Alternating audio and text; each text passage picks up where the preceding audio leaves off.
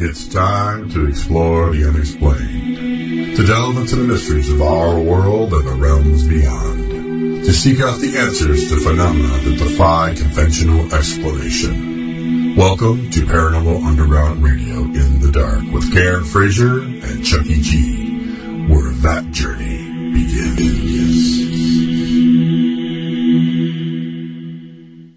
That's right. Well, that journey begins is right here and right now, because this is Paranormal Underground Radio in the dark with your host, Chucky G, and the lovely, beautiful, ever-essent Karen Frazier. And you and you introed the show differently this evening. I like it. You're trying something new. I'm getting out of the box, sister. That's right, because I put Chucky in a box and Chucky Yes, G just- won't stay in that box. No, she just put me in the box. It's like, let me out, man. Don't poke any holes in the top. Just open the top and let me out. I didn't necessarily put you in the box. I just simply said that if we're going to talk about certain things on the radio, perhaps we should use the standard vocabulary so people know what the hell we're talking about. People don't, they don't, they, no one wants to let me use my own vocabulary. Okay. We're talking about, okay, we have, uh, tonight our guest is Daryl E. Barry Jr. He's the author of Travel Far, a beginner's guide to the out of body experience. And people call them O B E. Ease. And I just say, why don't we just call them Obies? Obies. Does this sound good? How many people in chat room like Obies? Just say yes or no. I don't know. I just like it, but I, I have to stick to the standard because otherwise I'll confuse the whole We world. don't want to confuse people. I mean, I do believe that our listeners have extremely high intelligence. Mm-hmm. So it's not that I think it's just, I feel like for certain things, we should use standardized vocabulary. For the rest, you know, otherwise we'd just be talking gibberish all the time. I thought that's what we were doing most of the time, anyways. Blah blah blah blah blah. yes. And Yada, yada, yada. Songs and uh, you know all this. Hey, did by the way, did Patty hear my song that I sang to her for her I birthday? don't, I don't know if she did or not. I um forgot to ask her. Um, so it was her birthday yesterday, though. In case Yeah. she's listening today, you could sing it again. No, no, no. I know. I already. I know. You get one song per birthday. Okay, one song. I, I said hello. I said hello. I said happy birthday on Facebook too. Doesn't that count? You know, when you get your little I thing, you I go, guess I guess I have a I have a big old bag of presents for her, but I haven't seen her yet. So Ooh, big old bag of presents. There you That's go, Patty. right. Big old bag of presents. Big and Cheryl, by the way, we, we gotta say hi to Cheryl too. Hi, Cheryl. Hi. we have to say hi to Whoa. Cheryl. That was that was a welcome. You have to. You're being forced to. It's a requirement. She went really loud too. She went, "Hi!" Look at it. Hi! Scared the hell out of me. I was like, "My gosh!" I My scare. God, that I was tend like to scare people. cheer- the most cheerful that I think I've ever heard. I know. It was a little, little terrifying, frankly. It's okay. You just be It's like cheerful she was taken over by a pod a pod person because she was having an OB. See, O B E. Yay! She said OB. Woohoo! We're ranking our own I'm like. using I'm using reverse psychology, Jack. Oh, is that what you're doing?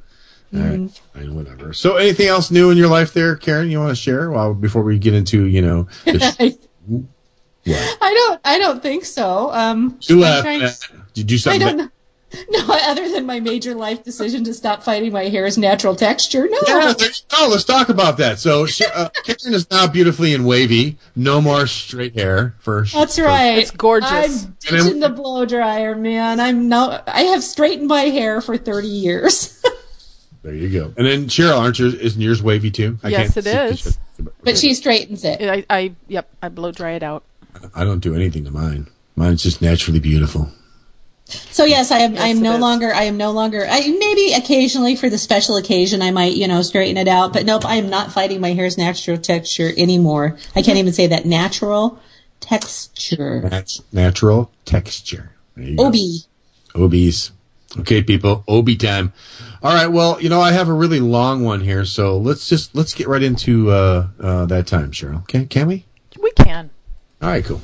When the world gets weird and things don't make any sense, it's news on the strange and the odd. Okay, this is going to be really long, so you need to bear with me, and hopefully I won't screw up a thousand words because it's really, really, really long. But I just found it to be really, really weird. So, um, okay. So the title basically came from uh, Slate.com through a lady by the name of Ella Morton. It says, "So you want to marry a ghost?" Okay. All right. So in some societies, it's possible with a few caveats, posthumous marriage, that is, nuptials in which one or both members of the couple are dead, is an established practice in China, Japan, Sudan, France, and even the United States among members of the Church of Jesus Christ of Latter-day Saints.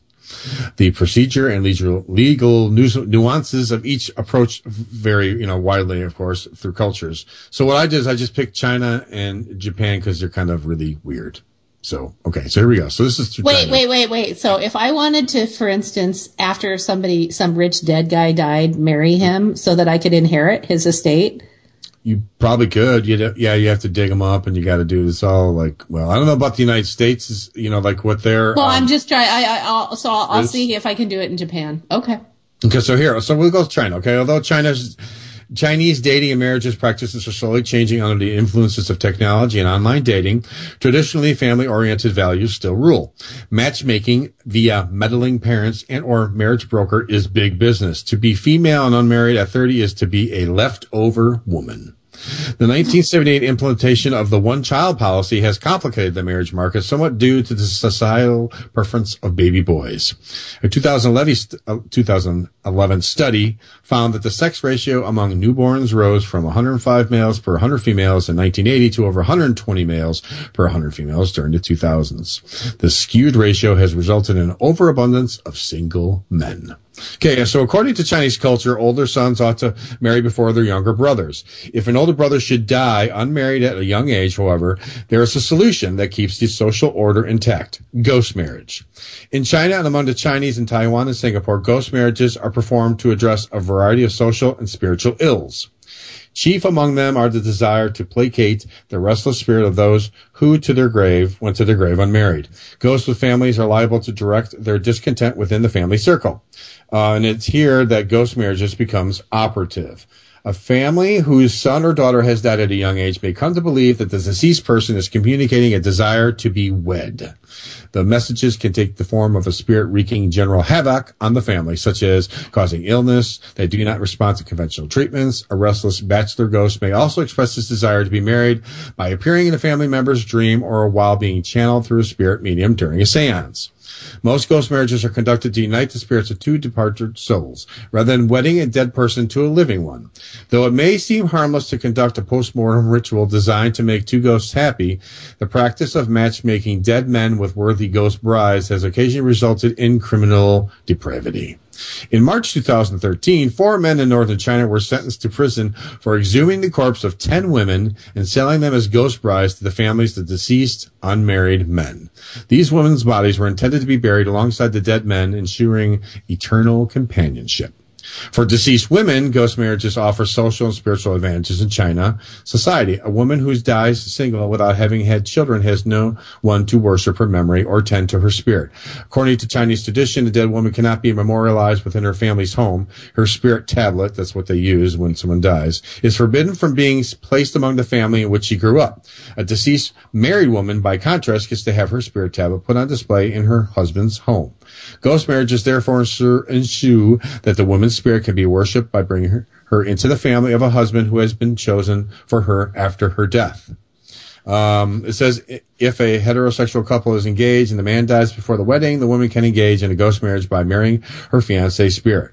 During the ceremony, a white rooster stands in for the groom. Okay, and it gets weird now. According to Lucas J. Schwartz in Grave Vows, a cross-cultural examination of varied forms of ghost marriage among five societies, the bird also rides in the bridal carriage post ceremony and therefore accompanies the bride to formally dealing with the groom's family. Such cases are rare due to the requirements placed on the bride who must then move in with her dead husband's family and take the vow of celibacy.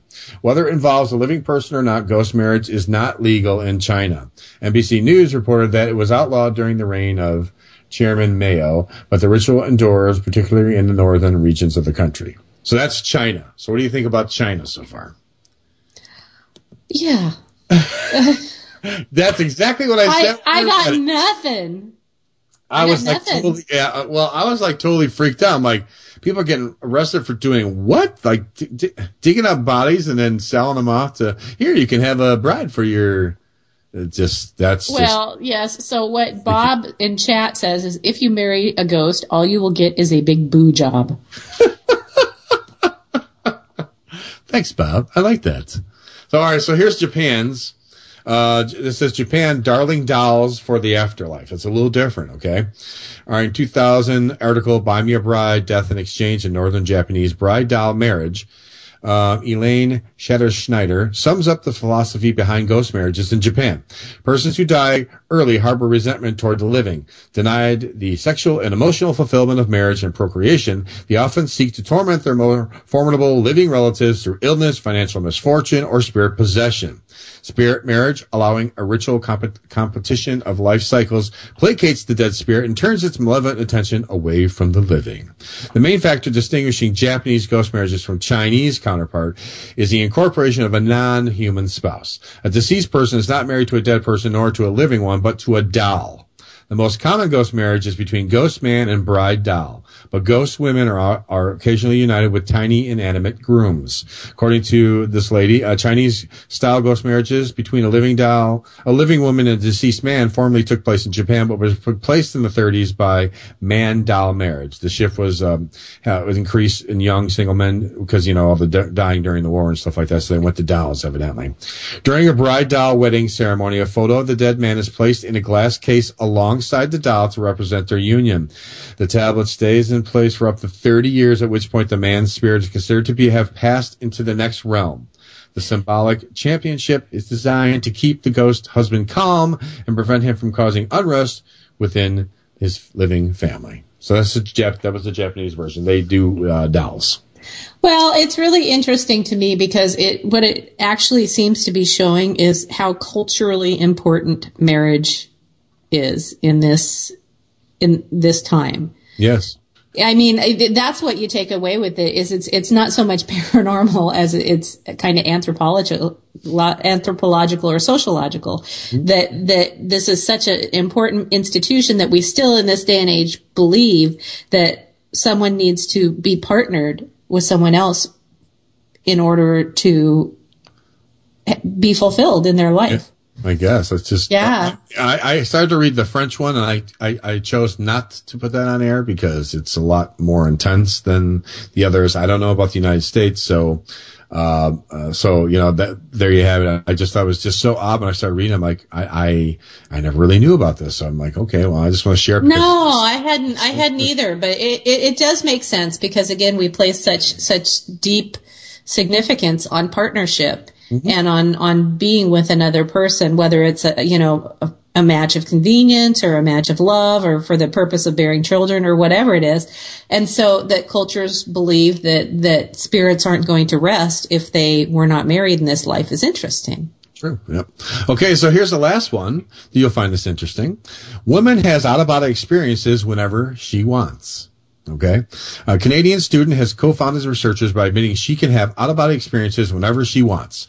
The 24-year-old student is the first person with the condition to have been studied according to a recent case study published in Frontiers in Human Neuroscience. Um, Claudia Meiser, a professor at the School of Psychology of the University of Ottawa and co-author of the study, said that after he finished a class on out-of-body experiences, one of his students admitted she could do that at will. Uh, she came across the class and literally said, I thought everybody could do that. She thought it was a very common thing. Uh, she told ABC News, because this is where it comes from, It's actually world news. So, uh, Having an out of body experience when a person feels they are looking down on themselves is thought to be a rare occurrence by researchers and is often associated with some psychological event such as a trauma, a drug induced illusion, or lesions on the brain. Uh, Meiser and her co-author interviewed the student and her undergo and undergo when undergo an MRI to see if her brain activity might shed light on the unusual ability. Uh, Meiser said the girl first noticed her ability when she was a child and had a hard time going to sleep during naps. To pass the time, she would float above her body. I feel myself moving, or more accurately, can make myself feel as if I'm moving. I know perfectly well that I'm not actually moving, the student said. In fact, I'm hypersensitive to my body at that point because I am concentrating so hard on the sensation of moving. For example, if I spin for a long time, I will get dizzy. Uh, Meiser said at some point the students' brains showed similar activity to that of a high level athlete who can vividly imagine themselves winning a competition. One difference, however, is that her brain activity was focused on one side. The athletes usually showed activity on both sides of the brain. Meiser said more study was needed, but said that the discovery could mean many more people having this ability, but find it unremarkable. The discovery could be re- uh, similar to, what does it call it? Sensi- Sensothea? Synesthesia. Thank you. It's a, a mix of multiple senses. Was discovered in the wild in, in the wider population. Alternatively, the ability could be something that everyone is able to do as an infant or child, but loses as they get older.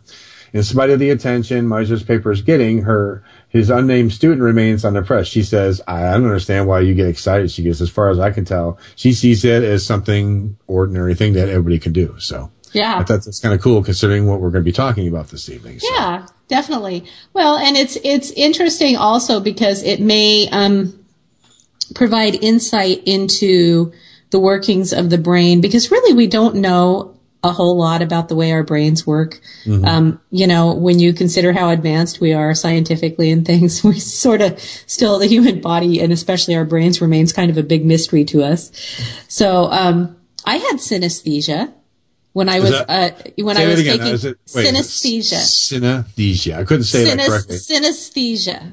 Synes- synesthesia. Chipmunk. There you go. I know. See, it's, it's my chipmunk word. Yeah. oh, you just said chickmunk. I like it. oh, there you go. Yeah, you're now you're talking my I'm language. rolling with you, Karen. I'm But rolling. anyway, when I I had to take um I had for a while I was having 15 migraines a month. And so my doctor put me on Topamax. And while I was on the Topamax, I had synesthesia and it is so freaking trippy. I mean, basically you trip balls. It's um like you can taste sound or you can smell vision or your your your senses get mixed up. Okay, that's pretty. Well, that's that'd be really weird. It's You pretty like, weird. taste color, or you know, yeah. Yeah, great. it's pretty weird. It's I, I stopped taking the Topamax after about six months to a year uh, because it also robs you of about 20 IQ points. So I was really dumb. Look, I'm going. How you doing, Karen? Uh, I don't know. Cool. Yo, Rocky, yo, Bolo. Uh, yeah, so, uh, yeah, so, I mean, that's it for the news. I mean, I, I just found the first one's slightly morbid and creepy, but I, I understand what they were trying to do, just in a really weird way. And then this was interesting that this girl is like, Hey, I, I do it all the time. It's no big deal. You know, it's interesting how some people do these things and they just think, But- well, doesn't everybody do it? And it's like, Yeah, I'm like that. Like me picking up on people's vibes. Like everybody Yeah. has a signature vibe. Um, yeah. So to me, that is perfectly normal. yeah, And I just thought everybody could do that. It never occurred to me that that was something that was unique to me until I started to like would try to tell people, you know, oh, you know, like when you feel this and they're like, what?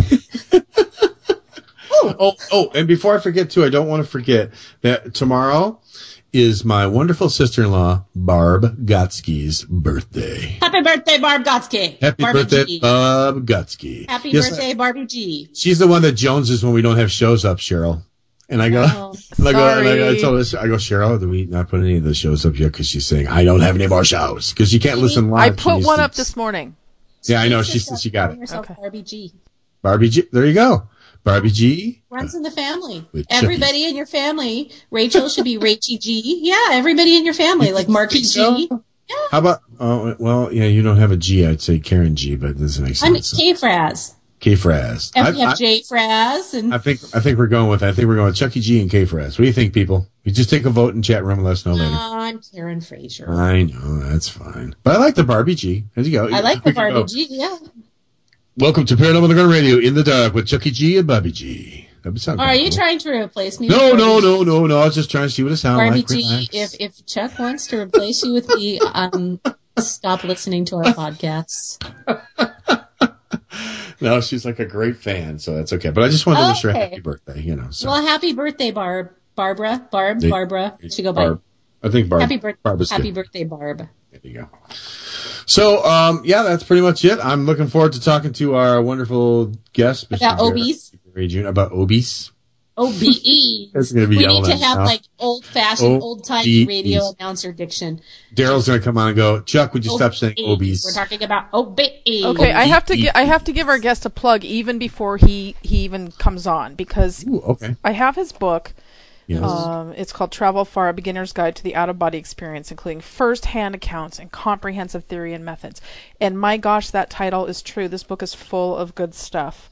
Really? Um, I have a million. Chock full I have, of it OBE is. goodness. It is. There's there's personal experiences. There's um, exercises that you can actually do yourself to try and practice OBEs. There's um, sections on psychic um, exercises and how you can how can, that can help you as well with. OBE. Sweet. Uh, well, I hope that we he will share some yeah, of it. You know, I don't want to like take the whole book away, but I want No. to share some of it. You know what I mean? Because I'm I I, gotta- I now I have to get the book. We got to hit some key points. Cheryl, Cheryl got a book, and yet we're the ones doing the interviews. Isn't that interesting? Wait, wait, wait, wait, that wait, back what? from Wait a her. minute, how did that- What? how did you that got happen? The book and we didn't, how come we didn't get the book? Well, because I prepare you after I read the book. You, but you didn't. I did too, didn't I? I thought I did. No, well, well you got the. Well, yeah. you did send us an email, but I didn't Yes, really read I got- it. Thank you, got- Karen, for not reading my email. I did prepare you, but okay, whatever. Oh, oh, I got like the bio thing from the you know the website. So You know, I am busy. I have stuff going on. whoa, I have to- for the show is that what you're saying? Whoa, I whoa, have whoa. to. I have to keep up on what's going on with Real Housewives Oh yeah, that's the Bachelor in Paradise. crying out loud. Seriously? No. Please, If you I- make it- if do you know how many books I've written in like the last two years? Yes. Like Yeah. 16. See, you you would not have read the book had I sent it to you, I would have after I talked to him and got really excited about and it. you will you will be ordering it on Kindle if it's on Kindle tonight. I I, guar- will. I be, guarantee. well, I probably will be ordering it on Kindle while we're sitting here. Yes. Hey, by the way, when You you, order be. stuff on Kindle, like if you have, if I don't have the Kindle, if I have like a Samsung tablet, I can still read off of that, right? You I mean, get so- a. I don't know. I don't know. find out. You should be able Otherwise- to. Yeah, Otherwise, I'm I'll pretty just buy sure. the book and wait till it comes and read it. I think know? you should be able to, but I don't know. Okay. All right, we'll check into that. Anyways, um, So Anything- exciting. Plus, I like the name Daryl Barry. It sounds like I don't know. Maybe it's because no, I don't know. It sounds like it's just a cool name. I know. Well, it, I like. Well, I want. I would always only call him Daryl Barry, though. I would never call him just Daryl. wait, if you do the full name, it's Daryl E. Barry Jr. Daryl E. D- did you say Daryl E. Barry, like Haley Berry? Daryl. Barry. Daryl E. Barry. Oh, It's the Haley Berry. We should ask him. Hallie. When You mean freak me says, Holly? "Yeah, that's my cousin. I'll be like, whoa, sweet. I don't think her name is spelled the same, but maybe it is. I have no idea. I don't know. Maybe he knows. We'll ask him. I'm Oh, it not a is. big follower. It I just like the the, name. I, I would. I would just call him. I don't know if I. I think if I called him Daryl E. Barry, it would be too much like Darely Barely or Yeah. something. I would. I would get. I would get tongue tied. But I think I would call him Daryl Barry all the time if he was my friend in real life So, because it's a cool name. Daryl Barry. Just, Yeah, just like I call you Chucky G. it does kind of roll off there. I like It it. does. It does. I we- like it. Well, should we call him that when he comes on the show, or just call him Daryl? Probably just Daryl. All right, we'll call him with Daryl. All right, He's we'll go with- in the chat room, so he probably has heard me waxing poetic about his name because it's cool. okay, Daryl. We're just gonna call you Daryl, and I want to call him Obese. Can I call him Obese? Maybe you can come on the show and, and give me the. uh, O B E. Again, you need the you need the old timey announcer diction. Oh, o B E. B E. Deep in the jungles of the O B E. Deep in the jungles of the human mind. Oh, Do I whoa! sound like an old? Do I sound like an old timey radio announcer when I did that? A I'm gonna bit. sit back and let you talk Yeah. tonight because that was cool. I'm, Was I'm- that old timey? that was old Yeah. time? I liked it. Very- Like Walter Winchelley or something? Yeah. Well, that's what I was Deep going- of The human mind with OBEs. Look at that. Oh, yours is see yours is kind of mellifluous. Mine is more deep in the jungles. It's like those those old um like Wait, World War II wait, newsreels. Wait, wait, wait, wait. What was that word you used? Because I don't even know what the hell that was. What, mel- Mellifluous. what the hell is that? Cheryl, Mellifluous. would you explain the word to him? Explain that to I me. don't know 'cause that I'm, one. I'm a low line person here. No, I don't know that one either. That's It's like new. sonorous. It's deep it's and it's like melodic. fluid. Oh, melodic. Okay, I was gonna say fluid, but melodic. I is- understand melodic and fluid. I don't understand sonorous either, so sorry. well, a solder I furniture. was just I was just pointing out that that now that I'm off the Topamax, my IQ has risen, and I can say I can say three mellifluous four syllable words. and I have to count. She's whipping out. words. I'm like, what are you talking about? I'm sorry. I'm, I'm just very- trying to I'm just trying to obfuscate the situation. Oh my God! All Here we right, go. and on that note, all night. it's time I am for a primitive man. I don't even. I don't have a great point average to understand these words. You know what it is? They're SAT words. That's what I'm I'm whipping out the SAT words, dude. We'll whip out a word to get us to a break because it's time. break. Okay, so come stick around. We're going to be talking about OBEs. Obies. I'm just trying. I'm trying to dic dic. No, I can't even say it. Diction it. No. Sorry, All right. I'm so sorry. Obese. I stuttered. Um. Anyway, I'm lost. We're That's okay. stick around. Come back. We'll be talking to Daryl E. Barry There you go on the Hazy Radio Network. on Network. the Hazy Radio Network. You're listening to Paranormal Underground Radio in the dark. Dark. We, Very we think. Bye-bye. We're not Bye-bye. sure. Bye bye. Hey everyone, it's me, Chucky G, and I'm here with Karen Frazier. We'd like to invite you to join us on Hazy Radio every Thursday night from 7 to 9 p.m. Pacific, 10 to midnight Eastern for Paranormal Underground Radio. In the Dark with Karen Frazier and Chucky G. We'll be exploring the paranormal and featuring the latest in spiritual and metaphysical topics, as well as interviewing intriguing guests. So please join us every Thursday night at 7 p.m. Pacific, 10 p.m. Eastern for two hours of exciting paranormal radio on hazyradio.com.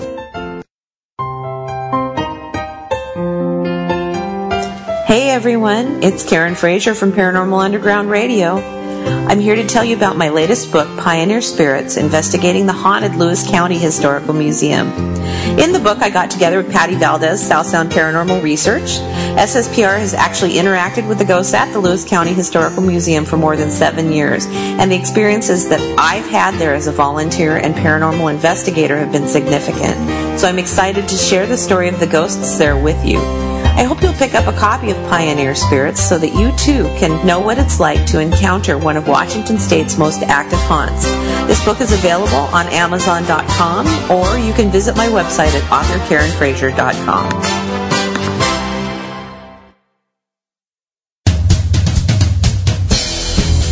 Do you want to keep up with what's going on at Paranormal Underground? Then tweet us on Twitter at Paranormal UG. Or follow us on Facebook at Paranormal Underground. Meet us on MySpace, Paranormal Underground. There's no need to be in the dark about what's going on at Paranormal Underground. Join us on your favorite social networking site today.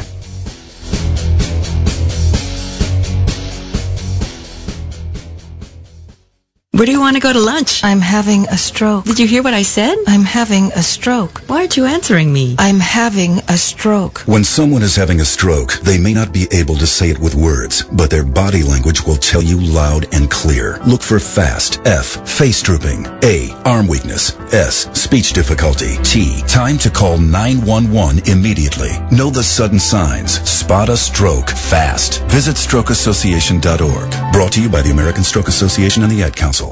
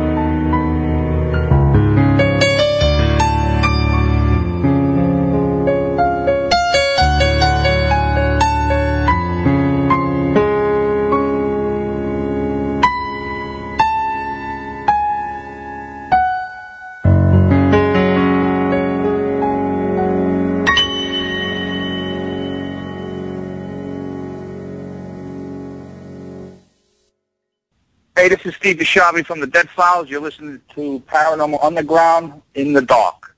The views expressed and the opinions given by the individual hosts and their guests do not necessarily reflect those of Hazy Radio Network, its affiliates, or sponsors. All shows are independently owned and broadcast for entertainment purposes only. We are back. This is Paranormal Underground Radio in the dark with your hosts Chucky G and Karen Frazier. We are now have ourselves under control so we can talk with our wonderful guest, Mr. Daryl E. Barry Jr., who is the author of Travel Far, A Beginner's Guide to the Out of Body Experience. Daryl, welcome to the show. Awesome. Thank you for having me. Well, thanks. Thanks for coming. Thanks for coming You on after you heard what you heard. Yeah. Yes. So, um, okay. So let's, let's just start at the beginning, shall we, Daryl? Like I always do with everybody. So I'd like to start us- in the middle. you want to start in the middle? No, that go would ahead. make no I'm sense. sorry. That would make I'm- no sense. All right. Um, so, uh, tell me, like, how did you, how did you start by getting into uh, the out of body experiences and such?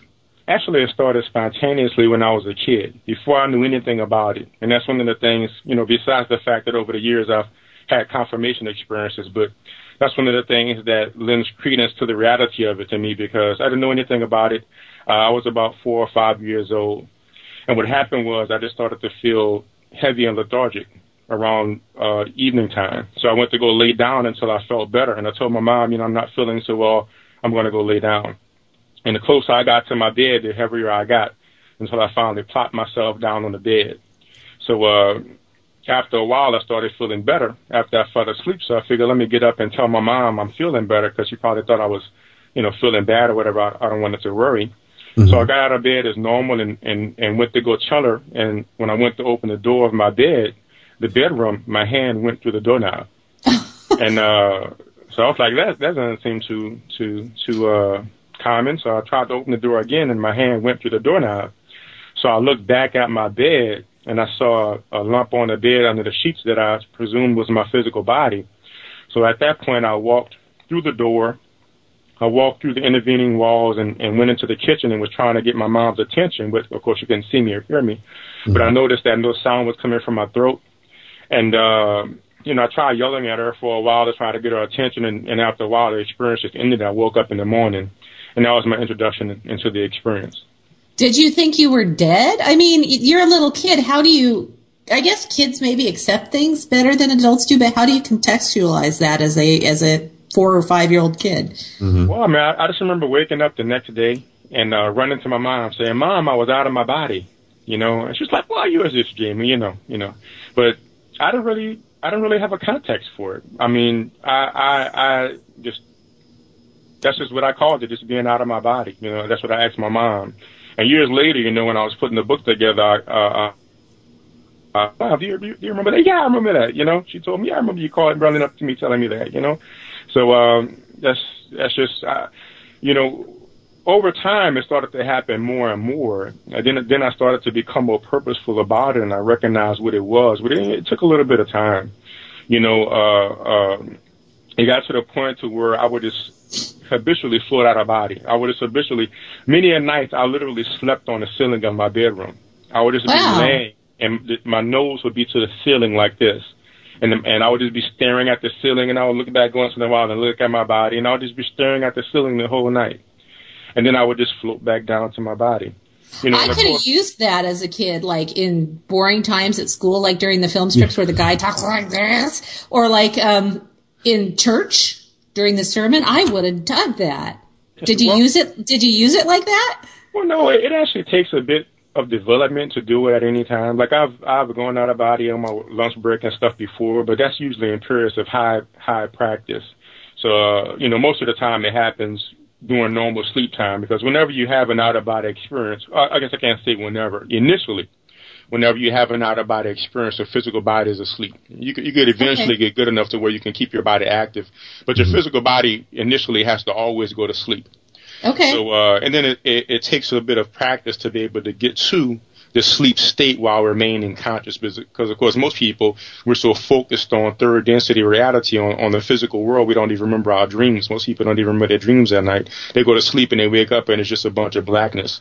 So uh, it does take some training uh, not because it's an unnatural experience. It's a very natural experience. You know over the years and over the decades i've of course talked to a lot of people. I've taught dozens of people how to do it. I've heard several stories and you know, so often I'll, I'll, I will describe it to people. For instance, the common occurrence is the paralysis. I'm sure you've woken up before, or went to sleep and you felt paralyzed. Mm-hmm. Very common. So it, it's a common thing that happens. It's just that most people have, we've allowed our conscious awareness to atrophy to the point that we don't, we're not aware of our inner lives anymore. So, you know, uh, uh, I would say the first day someone's not going to be just getting out whenever they want, but, you know, after a little bit of training, you can, you know, make that, that church sermon go a bit smoother because you could just fly, out get out and fly around places and stuff like that. So, you know, like I said, I'll pass my lunch break. I'll be doing experiments on my lunch break and stuff. So yeah, it, it, it could get pretty, pretty, your, your, your life becomes a lot more fun, put it that way. Uh, uh, you know. Sure. Can you interact with people? when you're doing this is there a, so you but again that's not something you do initially i would imagine because oh, yeah. your hand goes through the doorknob or Oh, you mean when you mean interact with people who are still physical? Yeah, like when you're out of the body, can you interact with like um your mother or can can you interact with matter even like because I have a friend who does remote viewing and she can um make things happen in people's houses when she's doing it. I, I, I, I can say I, my, my research says it's possible. I believe it's possible. I've never done it myself, but of course I've never mm-hmm. really focused on doing it, but I'm certain it's possible you know, uh, because uh, every, everything is really your frequency. Everything is really energy. So even, right. even the physical world is just condensed energy. So it's just, sure. it's just really, really a matter of, like, the only reason why things in the physical world are solid to our physical body is because they vibrate at a, at a comparative rate. So if you adjust your non-physical frequency to the point that you can interact with the highest frequency of a physical matter, then you could you could you could affect it. So that's why things like poltergeist happen and telekinesis. You know, right. things while in body. Like I've you know like like in my bio, I say I've done all kind of psychic phenomena, telepathy, and all kind of stuff. So I practice telekinesis as well. And uh, I got to the point, for instance, where I set a glass on a table filled with water and I floated a needle on top of the glass and I was able to make the needle spin as I intended. Oh yeah, I've seen people do that before. Mm-hmm. Yeah, I have no telekinetic abilities whatsoever. Well, you do, but you just have to train it to make it strong enough. All this stuff is normal and natural. It's just like it's just like you have the ability. Yeah. You have the ability to throw a football. well, I mean, if I gave you a football, you can throw it, right? Uh, like a girl, yeah. You can throw it. Sure. You may not be able to be a quarterback on an NFL team. That is true. But you can throw a football. The mm-hmm. same thing. Everybody has telekinesis. Okay. Now you have to develop it to the point where you can move something to the degree that you can notice it. But I mean, even even a, a, a person you pull off the street can make a random number generator. Right. You know, numbers yeah. change. So everybody has these abilities. It, right. Not, it's just we have to develop it to the point to where we can make an effect that's discernible, so that right. that's all Right. Well, I have tried the random num- number generator thing because um, both Chuck and I are um, psychic mediums. So we both clearly have some some telepathic abilities, but I have so I've tried the random number generator because I wanted to see how good I was at the telekinesis thing, and every time I do it, I score below chance. I'm like extra bad, yeah. But that, that's not that's not it. See, that's the same thing that happens with skeptics. I've, I've read several occurrences really? where a skeptic would uh, uh, uh, let's say the goal, let's say you have a random number generator that goes from zero to nine. The goal is to make a high number of nines. Yeah. And a skeptic will make a high number of zeros. Yeah. That, That's that still an effect. That's mm-hmm. still an effect. That's true because so, it's so, it's not within chance. Exactly. It's, it's off of the median that would be just just random chance. So, you know, it, it, it, it you know, I experienced that a lot as well. Like, let's say I I'm applying my uh, uh, uh, telepathy or, or whatever practice I'm doing. Uh, this is a good example.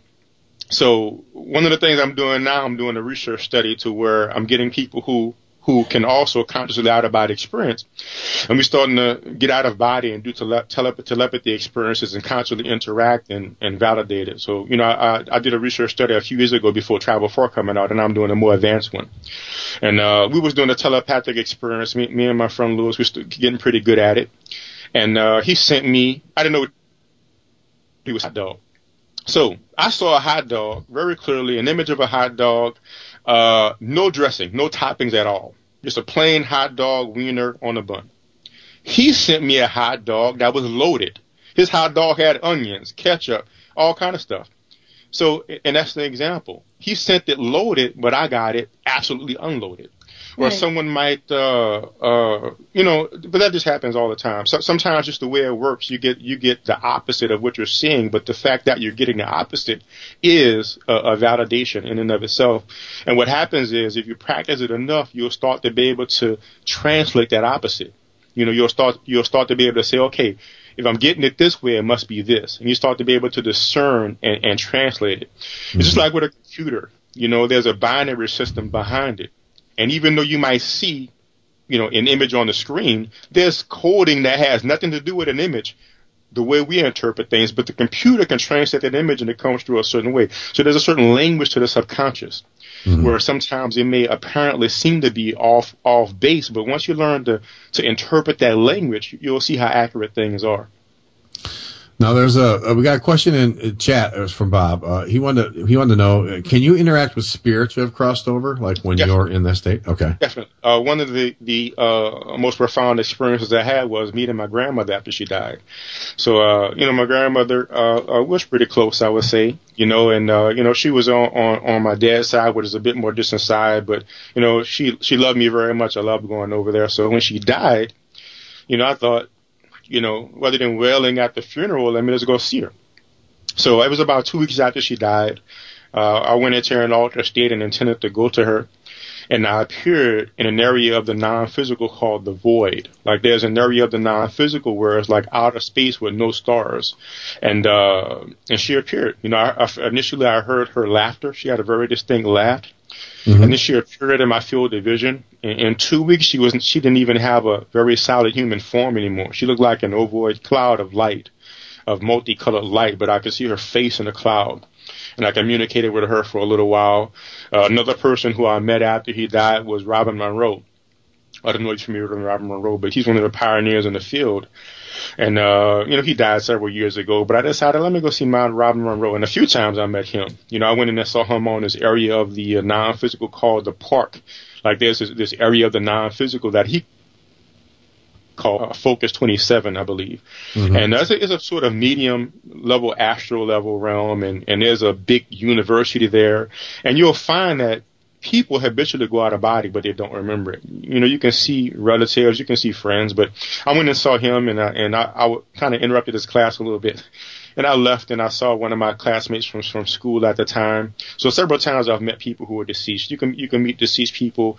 Uh, only thing about that is it depends on how long ago the person died because, uh, this is not the only lifetime we have and and so people might incarnate again and and people change. You know just like my grandmother she she didn't even really have a human form anymore. So already in two weeks of physical time she was greatly relinquishing her physical identity her physical persona. So uh you know it's possible that you you know you have a relative and you go out and meet them and they're not they're not quite the same person anymore. The person that they will be a part of the identity but it'll be a part. They'll, they'll, you know, they start to let go of that limited focus and accept more of a more expanded identity. But, you know, you can go out and meet people who are deceased. So it's, it's, it's not hard to do at all. All right. Well, there- we have another question from Bob, but real quick, I want to ask this one first because I think Cheryl, I think you gave this. Uh, is is the dream state as real as our physical state? Is it the? I mean, I guess uh, real is a relative term. You know what I mean? But you know what I mean What- yeah, talking. what is what is reality? right. Exactly. I mean, but I mean, do you do you have a what's your what's your thought on that? Oh, definitely. That, that's that's a very it's a very, actually a very complex question because how what we call dreams. So uh, what we call dream what we call dreams are many things. I'm going to go into what they the, the different levels of what they are. Now we have dreams. dreams proper, which means a hallucination in our mind. Now, let's say you're you're going to work. Your your your floor is the third floor. You get into the elevator. I'm talking about physically. You're physically at work. You get into the elevator. You know, the elevator takes a long time, so you lose focus and you start daydreaming. You're hallucinating yourself on the beach. You get to your floor, the bell rings, and, and you're back in the physical world. That hallucination is what happens when we're sleeping as well. And when we're sleeping, because the physical focus is, is inert, it seems very real to us, and that's what we call a nocturnal dream. That's a nocturnal dream proper, which is just a hallucination in our mind. That's it. Wow. Now, whatever we think, whatever we think does have an effect on the non-physical. And you can test this yourself by imagining something. Let's say you imagine your dream home and you imagine it day after day. You can go out of body eventually and go to it and it's an actual non-physical realm in the non-physical. A, a, place that you can go to non-physically and see, a place that somebody else can go to non-physically and see and describe and tell you about. So our imagination, even though it initially starts as an imagination in our personal mind, it actually affects the non-physical, which means we could eventually go to a place that we only dreamt about, and it actually is a non-physical realm. But if our awareness is unclear, we can still call it a dream. All right, which means that some dreams are actually journeys into non-physical realms, but because our awareness is not clear and it's very hazy, we wake up in the morning and we call it a dream. Mm-hmm. Okay. Now, there's also the out-of-body experience proper, where you can get out of body and have an out-of-body experience. Um, you know, you can see your mom in the kitchen, see what she's doing, go back the next day, tell her what she did, and confirm that you were there in an out-of-body experience. But you can also have an out-of-body experience and have hazy, unclear awareness, wake up in the morning and experience it as a dream. Oh, I dreamt of seeing Daryl last night. And then I call you on the phone and I say, I saw you out of body last night. That was a dream. No, it wasn't. I saw you out of body. We was over here. Which means that some things we call dreams are actually out of body experiences that we see hazily. Right?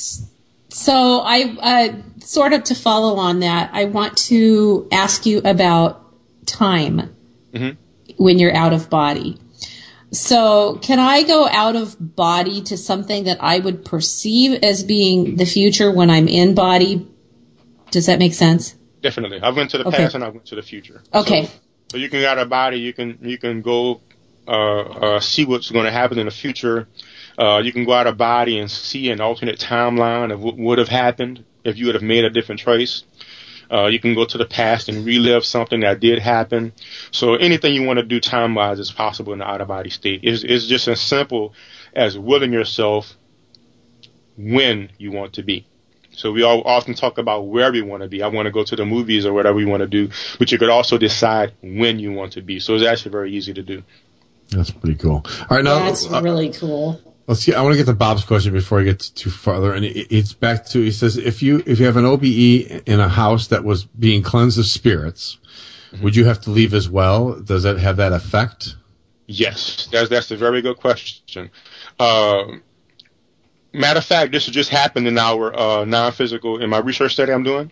What mm-hmm. happened is one of one of my researchers he went out of body to visit one of the other researchers, and uh, but that researcher was he was having some issues going on, so he started doing some, some, some sort of cleansing. He was putting up a psychic shield. And when he put up the psychic shield, the out of body experience researcher was immediately pushed back, and immediately it was like a field of no went over the person where he could no longer perceive or sense the person. And, and later, when we confirmed everything in the physical, everything matched. My, my, my, my friend went out of body and saw him. He noticed them. He he confirmed his, his physical environment. My friend, he was going through some issues. He was like, "Hey, you know, I know that you're here, but I'm doing some things." He put up his field. He was pushed back, so it does have an effect. I've also read about this in uh, Albert Taylor's book, where he went to visit somebody, and the person had a habit of putting up a, a, a psychic shield pushed them back. It was like an impenetrable barrier. So, and he was. I am to, so glad to hear that because that means that when I do it, it works. It works. It definitely works. Uh, uh, it, cool. When you imagine something, in the non-physical, it's solid. It's as solid as, as this physical table. It's as solid as a as a bullet, as solid as a wall, Right. whatever you imagine, it's solid there. So when you were talking about, you know, like, well, you could imagine this perfect house, blah, blah, blah, and you can go to it in the non-physical world. But I do affirmation and visualization where I visualize things that then become solid in the physical world. So where's the link between me going to that house and you going to that house that I've created in the non-physical world and me actually then living in that house in the physical world? How does that, how does that follow? Good question. Well, the way it works is the world, the physical world always follows thought. So the physical world is always an effect of the non-physical. Often we don't see it that way or recognize it as, as the case, but that's always the case. Which means that everything that happens, every single thing that happens and manifests in the physical world is an effect of thought and energy. Right? So if you focus on certain thoughts and certain energy, then you'll be more inclined to make that manifest. Now, one of the things that happens is the fact is, for most of us, the majority of our mind is unconscious. So that doesn't always work because oftentimes we're subconsciously wanting something other than what we believe we want. And right? So that's why, you know, manifestation doesn't always work because everybody would be a millionaire and married to Pamela Anderson. Right? Yeah. So, so there, there, I would be a married to her. Well, or, or, or Brad Pitt. so, well, you know what I'm saying. So, but there is there is a a, a greater mind that that influences Yeah. things, but there is a certain amount of leeway to where you visualize something and it's within the sphere of what you've chosen for this lifetime so you can make things manifest. So, you know, there's periods of times when I did magic and candle magic and I've experienced being able to do a spell and make certain things manifest. So it's just simply that the physical world always follows energy. That's the basis of healing. So the physical body is is is an effect of an energetic template. And physical illness always follows the non-physical counterpart, which is why, for instance, uh, if someone's really good at clairvoyance, they can see a disturbance in their energy before it manifests as a physical illness. So conversely, if you have the ability to alter your energetic field, you could adjust the energetic template and then affect healing. But of course, like I said, there's a greater mind. Sometimes illnesses might be a service to someone, so no matter what they do, they they won't be able to heal it. But if something is within the realm of of of your plan, where it doesn't alter any greater plans, you can adjust your energetic field and change the physical body and heal yourself. So I've I've healed myself before as well. So that's all it is. The physical body always follows uh, uh thought. But again, there's only a certain realm of, of influence because there's greater things going on, but we do have the ability to affect things to a large degree because of So- the way we think. Right. So what that means then is that that it's very important that you monitor what you think. Definitely, definitely. I mean, that's Yeah. that's really, in my experience, the basis of a spiritual progress. I mean, not as far as manifesting things, but all of our hatred, Yeah. all of our judgment is because of what we're thinking. It's, it's, it's the thoughts that we're believing and the anger and judgment and guilt that we project onto others, which is a reflection of the things that, that we harbor inside. So it's, it's ultimately important. And again, uh, that realm that we are able to influence, that realm that we are able to manifest, if we're constantly thinking negative, well, guess what we're going to manifest? You are a waste, a Even if loser. something Everyone good hates. Cheryl? And even if something good happens, Sorry, even gang. if something good Sorry. happens, if we're thinking negatively, we'll even interpret it negatively. I mean, how many times have you told someone, you know, hey, your hair looks nice today? You're talking about my hair because they thought their hair looked bad. They messed, they, they messed up on their hair that morning. They thought they thought it looked horrible. Uh-huh. They come out the way they wanted. You compliment them, and they take offense because they believe their hair was bad. We've all experienced that. Maybe not that particular thing, but we've all told somebody something, and they totally took it out of context. So it all, it, it, it, it, it I mean, imperative is is our thinking. You know. Yeah. Yeah. So we- Have, so we No, I was, no, I was going to say, so it sounds like we really need to be careful about our negative thoughts. That's I right. mean, That's what I told you. Remember me telling you that, Chuck? yes, that's, well, yes, and I'm getting affirmation right now. So yeah, we need, we need to be careful about our, our, our negative thoughts or even, even our sad thoughts, our sadness. You need to cancel them. Well, no, I think that you need to allow yourself to feel what you feel, but I also, because there's a lesson in that and because we need to experience the whole gamut of things Right. of, of, of human experience. But I think that you need to also be very careful about yeah, about how you feel and or what you say and what you do and how you act and all of that. Hey, we need to take we need to take a break. This is really fascinating. You can stick around for another 45 minutes or so. Yes. All right. All right. Very good. Uh, so stick around. You're listening to Paranormal Underground Radio in the Dark here on the Hazy Radio Network. We'll be right back. You are a waste, a loser. Everyone hates you. Why don't you just stay in your car and keep driving? I'm serious. Drive until you run out of gas, then get out of your car and walk until you find someone who doesn't think you're dumber than bricks. Could take a while, but at least all that walking might burn a couple of calories.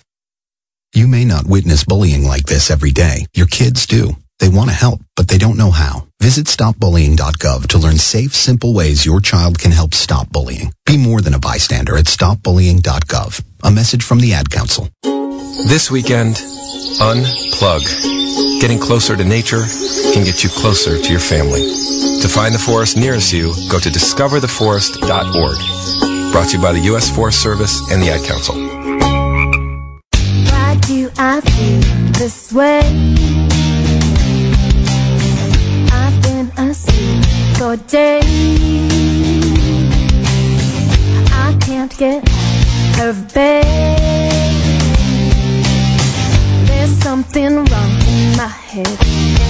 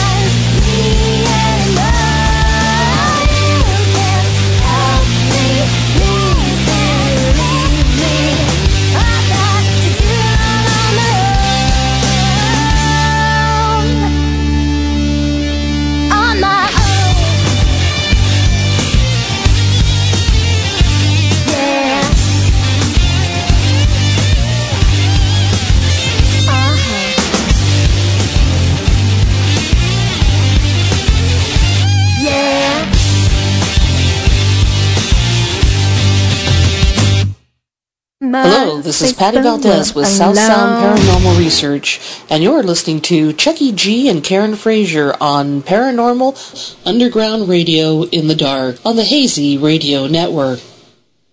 That is correct. We are back on the Hazy Radio Network. This is Paranormal Underground Radio in the dark with our host, Karen Frazier, me, Chucky G, and our wonderful guest, Mr. Daryl E. Barry Jr., who is a very fascinating man, by the way. I was pointing that out at break, and I'm just going to point it out again because I'm just, my mind's being blown as we speak. We were picking his brain at break. We did not let poor Daryl Barry take a break. No, no, no. We're just going to keep right on him. Uh, so, all right. So, I want to, I want to ask a question of me. I want to know something.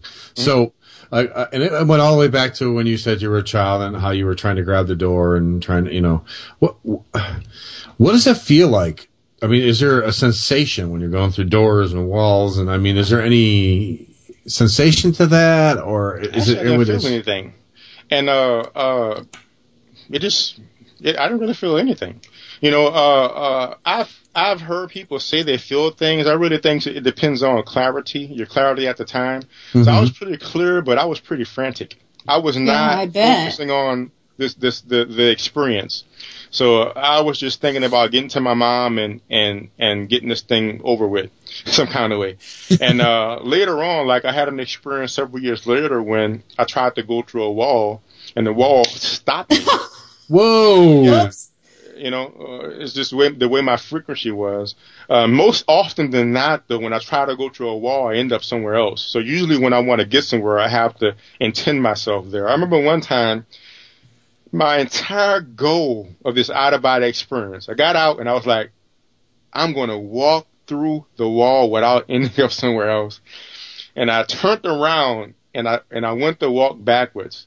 And still, when I walked to the wall, I ended up I ended up somewhere else. So oftentimes when I try to go to the wall, I end up somewhere else for whatever reason. Uh, uh, so either I, I don't feel anything or I end up somewhere else. But if your your if your focus is on it, you can feel the uh, the non-physical matter of the of the the components of it as you go through because everything has a non-physical counterpart. Well, wait, could that that could be bad though if you're trying to walk through the wall and you lose your sight on what you're doing or the frequency changes. You could couldn't you be trapped or? Well, no, no, you couldn't be trapped. Okay. You couldn't be Okay, trapped good. in the wall. No, no, no, you Okay. couldn't be trapped. I mean, because getting back to your physical body is just as easy as intending it. Yeah. You know, so you could always get back. Uh, uh, uh, it's possible that you get back to your physical body. This happened only one time. Uh, uh, one time I, I, I got out and I went, did a, did a whole bunch of things and, and I came back and I went to get into my physical body and I couldn't actually reintegrate. And what I learned was my physical body was still deeply asleep. So believe it or not, every time you go to sleep, every single time you hit delta sleep, you have an out of body experience. Like I said, when I was a kid, a lot of times when my body hit delta, I would just float up towards the ceiling. So if your body is in deep delta sleep, it'd be almost like it's in, it'd be almost like it's a it's a different frequency because it is, and you just have to wait for it to wake up a little bit. You know, so so I've, I've experienced that before. But if something happens in the physical body that's some kind of danger, you'll still pop up like normal. But if you're just lollygagging around, sometimes your physical physical body is deeply asleep, and you just wait for it to wake up a bit, and, and then you just hop back in. Uh, but if you want to get back to it, it still is only a, an intention.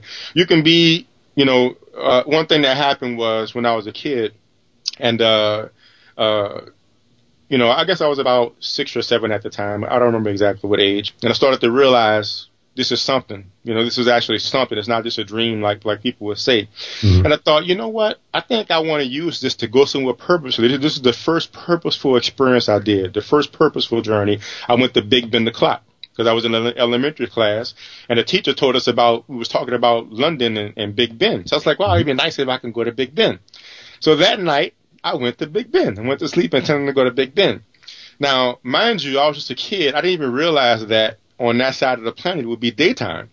So I pop in front of Big Ben, I teleport, and it's filled with people. I was expecting it to be nighttime. So there's people walking around. I look up, I see Big Ben. I look down, and I'm naked. I am stark naked. So I'm freaking out. I'm like, everybody can see me. So I'm trying to cover myself up. And uh and what happened is I was so freaked out and I, I and and eventually I was I was just pulled back to my physical body. Now This is on the other side of the planet. So I don't know exactly how wide the planet Earth is, but it's like several thousands of miles. And it took like about two seconds to get back. Hmm. You know, so it don't matter how far you are. If you want to get back to your body, you can you can get back. You know. Interesting. Again, if it's deeply asleep, you might realize it's still deeply asleep, but you can get back in a moment. And if your body is not deeply asleep, or if you're really traumatized, like you know, when I was I was so freaking out and thought they was looking at me naked, even though of course nobody saw me. And when I came back to my body so fast, my body my body shook. You know, when it hit. Oh, you did the jerk Like awake, that. yeah. That's right. The re- re- repercussion, right? And I and I popped up and and you know, so yeah, yeah. So you can get back uh immediately. So. Well, you're making me think about dreams really differently, which is really cool because I write a dream interpretation column for, for Paranormal Underground magazine. And so I tend to always look at every dream as, as that there are symbols and things, but there are things in my dreams that I've never understood where the symbols haven't made sense. And there are always things like I'm trying to talk and nobody can hear me, or um, I'm I'm trying to open a door and I can't, or I'm trying to dial the phone and I can't dial the phone. And so those aren't me feeling disassociated and that appearing in my dreams, possibly, which I, I, I've always thought, well, that doesn't make sense with what's going on in my life. Those could be out of body experiences. out of body experience. So did you notice before you even mentioned that I said that first experience, I tried to open the door. Yeah. Several times Yeah. I've tried to when I was a kid I tried to operate the toilet and I realized I couldn't make it flush. I couldn't turn on the on the lights. Yeah, of and those it, it just frustrates me in my dreams, and I wake up and and I always think, well, God, that you know, because I get dream symbols, and I understand some of it is just processing that we do of things that happen during the day and all of that, but there are things that I just can't, um, I can't reconcile. And uh, you know, I'm usually pretty honest when I see symbols in my dreams that are like, "Oh, you're messed up, Karen." I, I usually am like, "Yeah, okay, that's true, I am." But these are things that I've never been able to reconcile. So, you want to go ahead with that question there, Chucky? Oh, sure, yeah. It's just Bob had another question. Uh, he now this was an interesting question too, And I was reading it because I'm like, oh, maybe that's what that that's what that is. All right, we, we, I talk about remote viewing myself, you know, because I do remote viewing of someone's home, you know, so I I can do that myself. So he's asking, did the remote viewers the government used were those all OBEs to collect their data?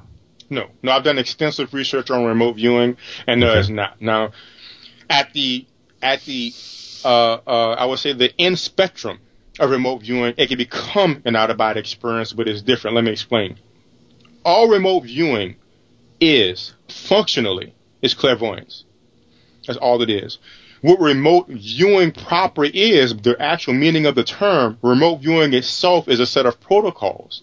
Because the military wanting their, their data to be accurate, they realize that when, when people use clairvoyance, whether they call it clairvoyance or not, I mean that's that's the, the metaphysical term for it. When people use that psychic ability, that extrasensory perception to get data, we input a lot of our own stuff. Our, our subconscious thoughts may get into it, our beliefs may get into it, our expectations may get into it, which is why they started doing blind targets. So what they started to do was they started to make a set of protocols to help filter out extraneous data or non-data. That's what remote viewing is. Remote viewing is not the ability. Remote viewing is a set of protocols. So what they would do is they would, for instance, recognize that some things are my own hallucinations, and they would have a section of their little drawing board where they put, they recognize, they draw it in the board. They acknowledge everything, but they draw that. That's that's extraneous information. They they recognize this is this. They, they, it's several different categories of information that comes through and so on and so forth. It's a protocol. Now, the actual skill, the psychic ability, all that is, is going into an altered state, at least the theta state, and sending your mind, your intention, so you can either perceive at a distance or mm-hmm. you can access the sort of non-conscious reservoir of information. Now, since you're in an altered state, if you stay in that altered state for a prolonged period of time, where your intention at a certain location, your altered state will continue to go farther and farther and farther, and when you hit delta, you will be in an out-of-body experience.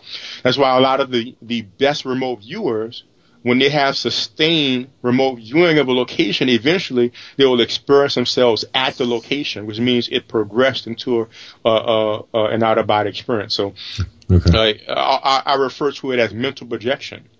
So uh, you can sit down and let's say imagine a location, Yes. Um, a, a location that you know. A very good way to apply this is this. Like if you lost something, let's say you lost your keys, you don't know where your keys are, Every day. right?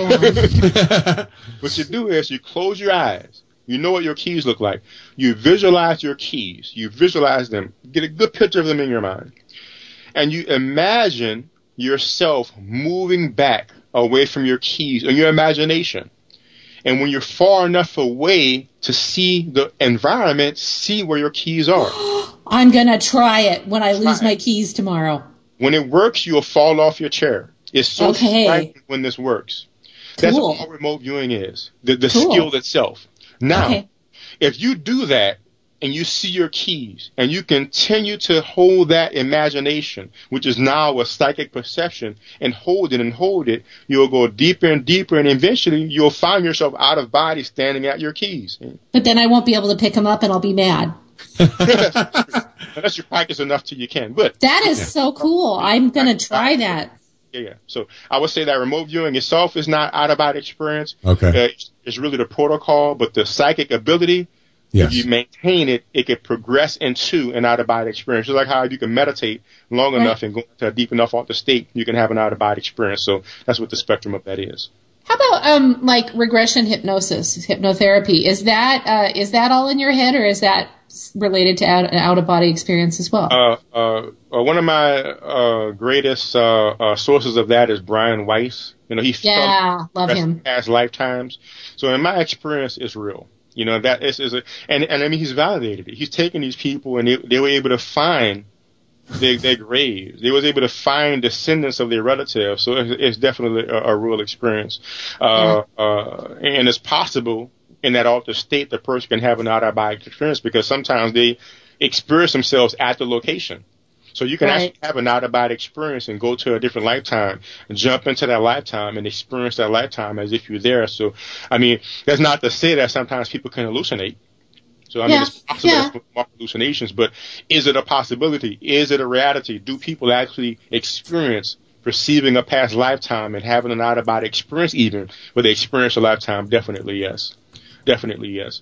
And, and, and, and I suggest people don't believe it. I suggest they try it out. You, you don't have to go to a, a, a, hypnotherapist to experience this. All you have to do is practice, uh, these techniques and, and you can get to a deep enough altered uh, state and, and, and send your intention and, and you could experience it yourself. You could explore your past lifetimes and, and, and, and validate it yourself. So, how much practice does it take to successfully do an OB? Is it like depend on the person, or is it or like a certain amount of time, or?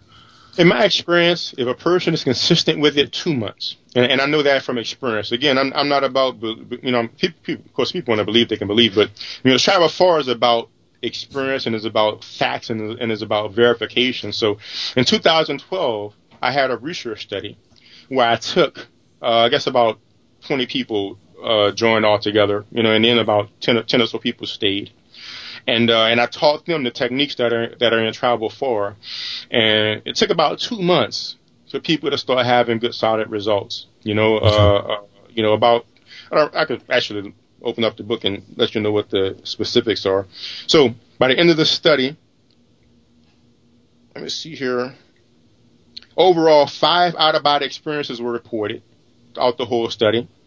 Four people had partial out of body experiences, which was like a limb jutting free or a leg jutting free. Uh, one person had a full out of body experience where they were fully separated from the physical body, you know, was able, you know, was in the room, see, was see what they was are. Uh, another person immediately after the, uh, uh, uh, it was a two month study. One person immediately after the, uh, uh, study ended, he wrote me back to say, I just had an out of body experience from his progress. Okay. So in my experience with this study, in two months, I could teach somebody to have an out of body experience if they apply themselves. You give me two months, I can get you out of body.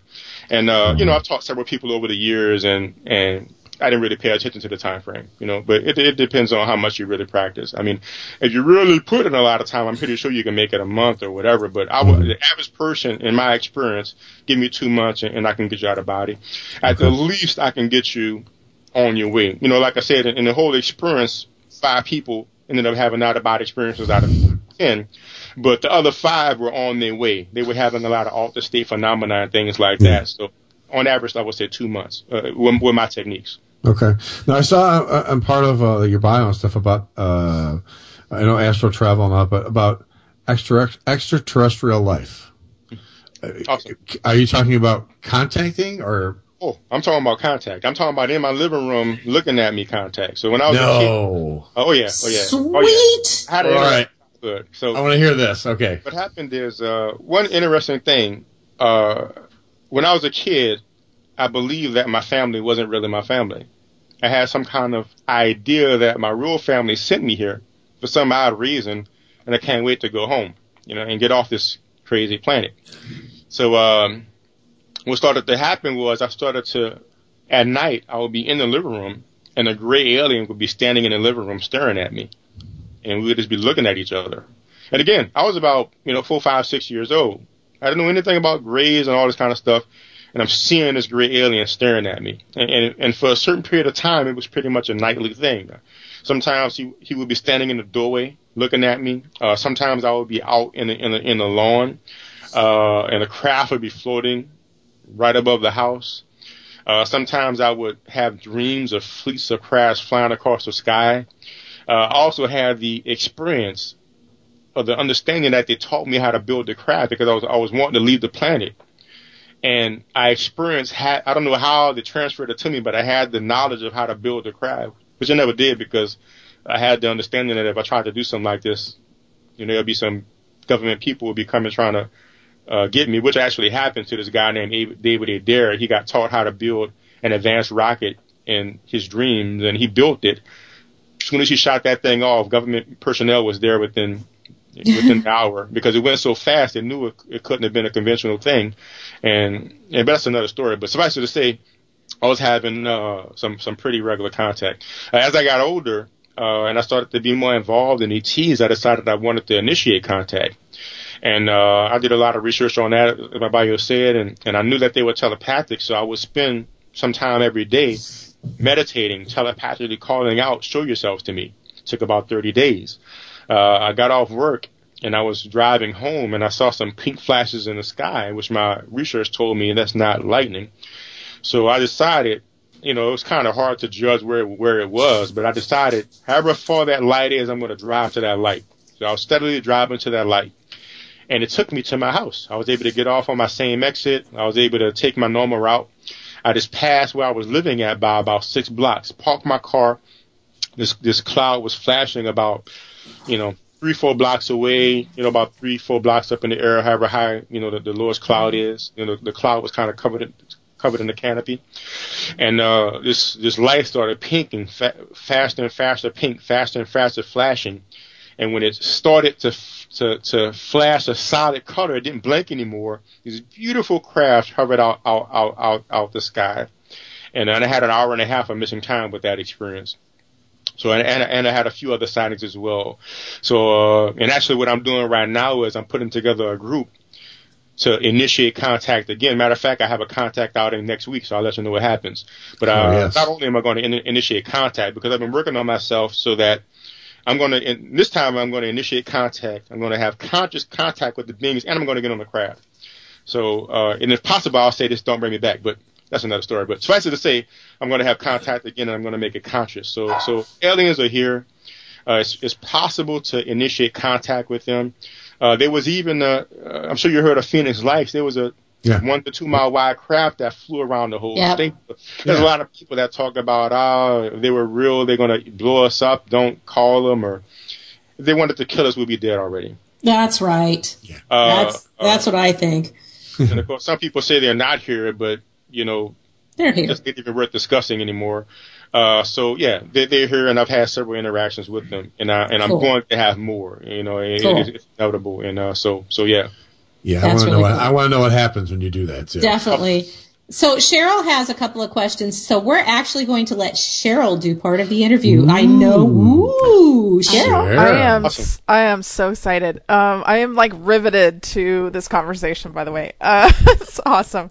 I one of one of my main questions has to do with my own experiences with possible OBEs, and I feel like I may have had many since I was young, but I'm not 100% sure. Um, I mean, in your book, you describe different ways that you might know that you've had an OBE, and and a lot of those things I have experienced, but I still just don't know. How can I really know that I've had an out of body experience? I really say the only way to really know is to initiate it consciously. Okay. Uh, because what happens is, as you when we don't develop our conscious awareness, it, it atrophies and we become very cloudy and hazy. So, you know, out of body experiences we can see as dreams. Uh, dreams we may mistake as an out of body experience. So I would say start to, to practice meditation and concentration daily. Uh, start to be aware of your dreams, note it down to help sharpen your memory. And uh, and then what happens is when you start to have conscious out of body experiences, you'll then you'll have the direct experience to be able to look back and say, I know. You know, because because you know you can describe it in detail, and I can tell you, you know, uh, from my experience, it's not about experience, but still, it's not going to uh, uh, cross that threshold within you of knowing within you until you validate it for yourself. So I would say that the the most direct way is to start to practice and have a conscious one, and everything will fall into perspective. So that that's that's uh, and, and if you told me in detail, I can see like w- in, detail what's one like what, what the one that seems most to you to be an out of body experience. What did you experience? Like what what what leads you to believe that it was one? Um, a, a lot of times it has to do with um, flying, feeling free throughout the um, atmosphere. Um, it just has a, it takes on a different feeling than maybe my other dreams where I know they're dreams, let's say, and so I feel like it's more than just a dream, but I'm I'm not certain exactly. And then other things have to do with um, God, this is so strange, but like when your when your your brain, um, like I, th- I think you you might have defined it as like a clicking or like a Yes. a sound. That's I I could never Yep. express it correctly, and then I read. Uh, your description, I'm like, well, that's it. I mean, that's what I've experienced, and so that's one another thing. Um, I mean, I've I do a lot of lucid dreaming, not intentionally, by the way. It just happens, and I know the difference between that and um, and just my regular dreams, obviously, because I know and I can control the lucid dreams. But That's right. um, the out of body, I feel like I've had them. I just I don't know if it's just something I I'm I'm I'm I'm skeptical of myself. I guess is what I'm trying Understand. to Now, say. I know you did because everybody did. Okay. Now let's go into detail of, of, of these particular experiences. Now the first one with the flying, that gets a bit more complicated because going back to the analogy of the daydreaming, Yeah. when when you're when you're out of body. In other words, let me uh, put it the other way. When you're at night dreaming, you're out of body. Just like how when now now listen very closely. When you're physically when you're physically in the elevator, you start with the daydream. You see yourself in mm-hmm. Bahamas. Seeing mm-hmm. yourself in Bahamas is a dream. We call it the mm-hmm. daydream. Yeah. But physically, you're in the elevator. Now, when you go to sleep at night, and your your non-physical disconnects from the physical, and you have your lapses in awareness, those hallucinations. Again, because we're in that altered state, and the physical is inert, we experience those those hallucinations as the real world. So, in other words, you can be dreaming of flying, but your non-physical body proper could be hovering at the ceiling. Mm-hmm. And I know that from experience. So when I was a kid, initially I didn't become aware of looking at the ceiling. Initially, like you, I would dream of flying. And I would dream of flying, dream of flying, dream of flying. But what happened is I would be dreaming of flying and suddenly I would dream of falling off a cliff and I would feel myself boom Yeah. fall. Yeah. The jerk. That's right. Yeah. It's the jerk. Yeah, yeah. That's, That's- right. yeah. That- It's called the repercussion. Yeah. So what happened is one time while I was dreaming of flying, I became aware of myself and the dream went away. Mm-hmm. And then I realized I was floating at the ceiling. Okay. Okay. So it could have been one of those two things. It could have been that non-physically out of body proper. Okay. You were floating at the ceiling, hallucinating, dreaming yourself flying, just Yeah. like how you can be physically in the elevator, dreaming yourself in the Bahamas. Same thing. Wow. The non-physical body hallucinates. Mm-hmm. I mean, you can hallucinate when you're non-physical body, just like how you can hallucinate in your physical body. But when you're in your physical body, the hallucinations are very ephemeral because we're so physically focused. But when we are non-physical, they're very, very solid. And also, you could have been in your non-physical body proper, flying around, which I've done a lot as a kid when I intentionally Mhm. went to fly. So with that experience, all you can do is test it. And this is the way you would test it. The next time you're you see yourself flying and you're not sure is this a lucid dream or an out of body experience, feel for your physical body. And as I said, once you intend your physical body, you will automatically go back to it. Okay. You won't initially reconnect because you're calm, but intend feel for your physical body, and immediately you'll go back to it. All you have to do is once you feel for your physical body, relax and roll to the side, and you will roll out of your physical body. Because what happens is, if you're now physically floating at the ceiling, and on top of that, you're covering that experience with the hallucination, just like how we cover our elevator experience with the daydream when you step back from the daydream, you're still in your non-physical body. So when you feel for your physical body, you're not totally feeling for your physical body. You're mostly feeling for your non-physical because your, your hallucination brought you a step away from the Mhm. non-physical. So physically, you departed from the physical and your non-physical, and now you're detached from your non-physical by your hallucination. So once you Mhm. feel for your body, you'll actually become more engaged with the non-physical body, relax and roll out, and then there'll be no question.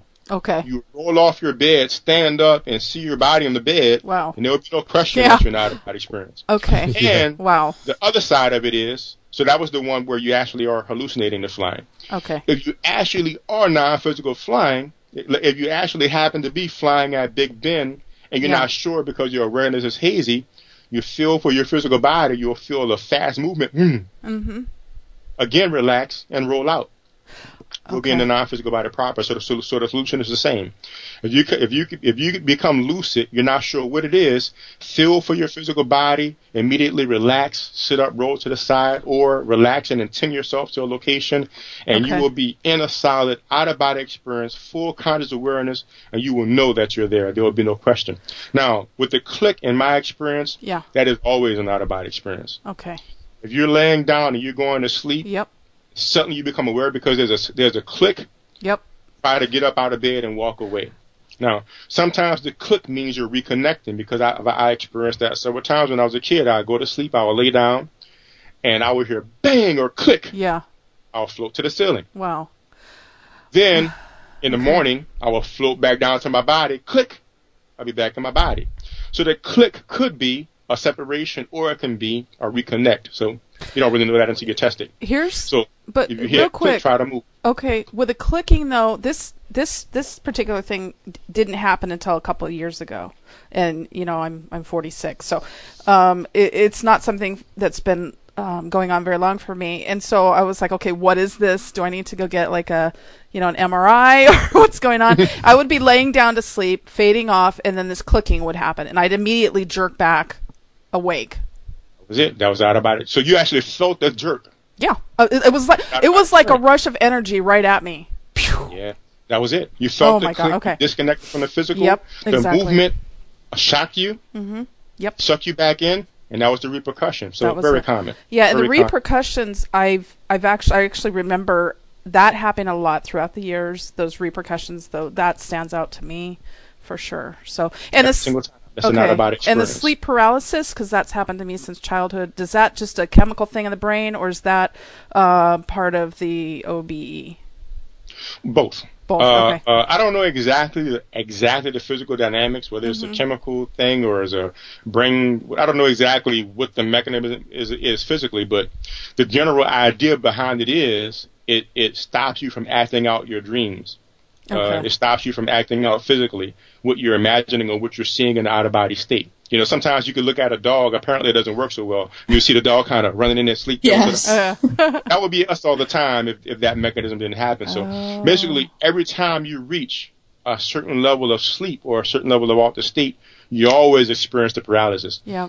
What happens is when you consciously experience the paralysis, all that means is your conscious awareness remained intact into that depth of sleep or until that depth of altered sleep. So, if you were to remain, if you develop yourself through practice to remain conscious throughout the night, every single night you will experience paralysis. So it happens every single time you go mm-hmm. to a certain depth of sleep. It's just that it's not that you don't experience it all the time. It's just that you don't consciously experience it all the time, Mhm. and that's where it comes to developing, uh, uh, uh, you know, your, your your your conscious awareness. So that's all it is. So, and the times that you experienced it, it could have been several things. It could have been you disrupted your sleep cycle. So, you know, your sleep cycle was a bit, a bit off. So you happened to remain a bit more conscious as you went to sleep. It could have been you got more sleep. So you were a bit more rested so that you didn't lose awareness so quickly. There, there are several different things that could be variables that cause you to be more conscious as you went into that state. But it was just one of the times you were conscious of it. It happens every single time, which is why uh, uh, when you do the technique I told you about, if you're not sure if you're actually not about experience flying or, or if it's a dream, the first thing you do when you feel for your physical body, if you try to move, that's why you have to relax 1st Mm-hmm. If you feel for your physical body and reconnect and don't relax and try to move, you will be paralyzed. So what you do is you relax and you start to disengage from the physical and then you move. Of course, now I just learned to just relax. Okay. Then I don't have to experience the paralysis. But if you just try to do it, if you just try to move without relaxing, you'll you'll feel paralyzed and and you know then you run the Mhm. risk of freaking out and ending the experience. But it happens every single time. Every single time you go to sleep. Uh, one interesting experience I had I actually uh, observed the paralysis. What happened is this is this is one of a, uh, this was one of the periods of very high practice, and I would wake up at like uh, you know five or six in the morning and practice. So I was practicing doing my thing, going through my techniques, and uh, I started to get really sleepy. You know, you start going into the altered state, but of course I was practicing a lot, so I remained conscious.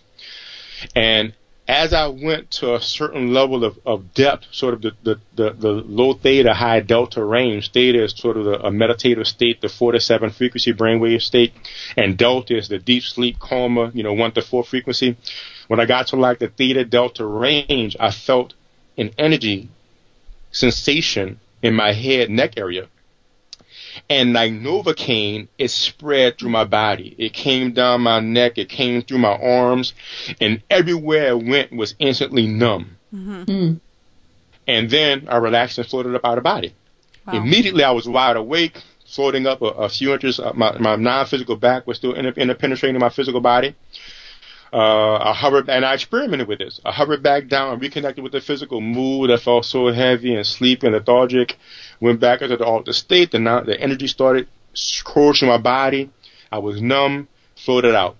Right. So Mhm. whenever you reach that uh, uh, a certain level of depth, uh, you could experience the energy course through. Now, but again, the specific physical, I don't, I don't know all the phys- physiology, physiology of of it. I just know it happens every single time. Okay. Wow. Thank you so much for answering my questions. I appreciate it. You're certainly welcome. My pleasure. All right, so I got one.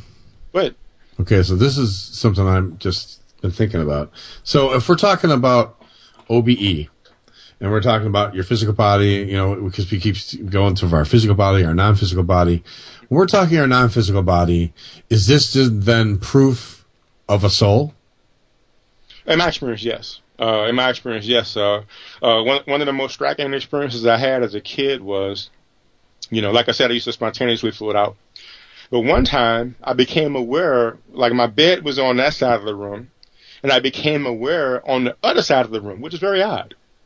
Ironically, that's that was the odd thing. like I'm floating in the, at the ceiling, but I'm on the wrong side of the room. That was the odd part of it. so I'm looking at my bed. Okay, and I see my body on the bed, and I see my non-physical body floating at the ceiling. And that, and that's where the symbol comes from. If you look at the front of the book, that's what that is. So Mhm. that's that's from that childhood experience. The, the bottom circle represents my physical body, and the, the middle circle represents my non-physical body. And I was a field of conscious awareness, like a ball or field of awareness. So that would be what most people, I believe, call the soul. You're like a conscious awareness. So uh, you can leave your physical body in a non-physical body. But you could also leave your non-physical body as a field or focus of conscious energy. So, and that's what I think would, would, would equate to what most people call the soul. Now, in my experience, taking it farther, that's still not the soul because the entire universe is actually a dream, and what is real is beyond even that. Mm-hmm. But just sticking to the perceptive of the perception of being in the physical universe, that would be that would be the soul, what we call the soul, or the spirit, or the, or the consciousness, or the self. You know, the self that goes from life to life, for instance. That that would be it. So yes, in my experience, it does prove the reality of the soul of the conscious being that that that that uh, uh, survives beyond lifetimes. And again, you could you could verify that yourself. You can go out of body and meet the deceased and see that they're there and they're alive and they're conscious, and it's, it's the person you knew that when they was alive and they'll be the same person they were vaguely, you know, depending on what time you get them to. Like with my grandmother, obviously it was my grandmother. She was not so human anymore, but she had the same laugh. She had the same this. I mean, you could tell it was her. I mean, it was her. I mean, it, there was no doubt about it. So, you know, uh, uh, uh, uh, um, that consciousness basically when we when we incarnate into the lifetime uh like when i was a kid like i said i had these uh um, um, i mean later I, I learned like one, one of the non-physical beings i knew was a tall great who told me he was my father father in another lifetime which recorded as a kid when i sensed i came from somewhere else. Uh but as i got older and i started to uh get more identified with this lifetime identity those memories went away. They sort of got buried under. So uh, uh, this consciousness that we are, every everything we learn, it imprints, and we carry that information with us. So ironically, you can get out of body and you can start to remember and access your other lifetimes because all that data is there. Uh, whatever you learned in this time would always be there, so you could always see that glimmer of who you were. Uh, but that same field of energy goes through all these different lifetimes and, and builds up that data. So yes, data by experience, you can verify that that's a fact. Wow, Daryl, we could uh, really go on for several more hours, Yeah, but can we have a couple unfortunately, the the network won't let us. so uh, we have come to shameless self promotion corner. So can you tell people um, where they can find your book, where they can f- connect with you, if you have any things that you're doing that are coming up, anything you want to self promote, go for it. Yeah, certainly. Uh, you can get travel far. You can go straight to Amazon. Uh, I, I, I set it up so that when you buy the paperback, the Kindle is free. So if you like the Kindle, you can buy the paperback for a few more dollars and have the Kindle, and it's easy to search with. Uh, I also do a, a two month course. Uh, like I said, it's based upon the two months from that research study. I have one person in my course right now, uh, right, right now will make one month. He's already had two brief out of about experiences. You know, he didn't travel the universe or anything yet, but you know, he floated up once a little bit and he went to the side a little bit. And, you know, but that's for the first time in his entire life, so he's making progress. So for the second month, I'm going to work on getting him some distance. So, uh, but everything is in the book. I mean, uh, the first half of the book is, is is experiences, so you can see what it's like, have an idea what it's about, and the second half is is the best of the techniques I have, the theory, the, the, so you can have an understanding of it, you can know what's going on, and I have several different techniques based upon the theory, so you can you can learn how to do it yourself. And that's and it's not just my belief. You know, I, I've been doing it for years, and I've taught people. I've taught men, I've taught women, I've taught old, I've taught young.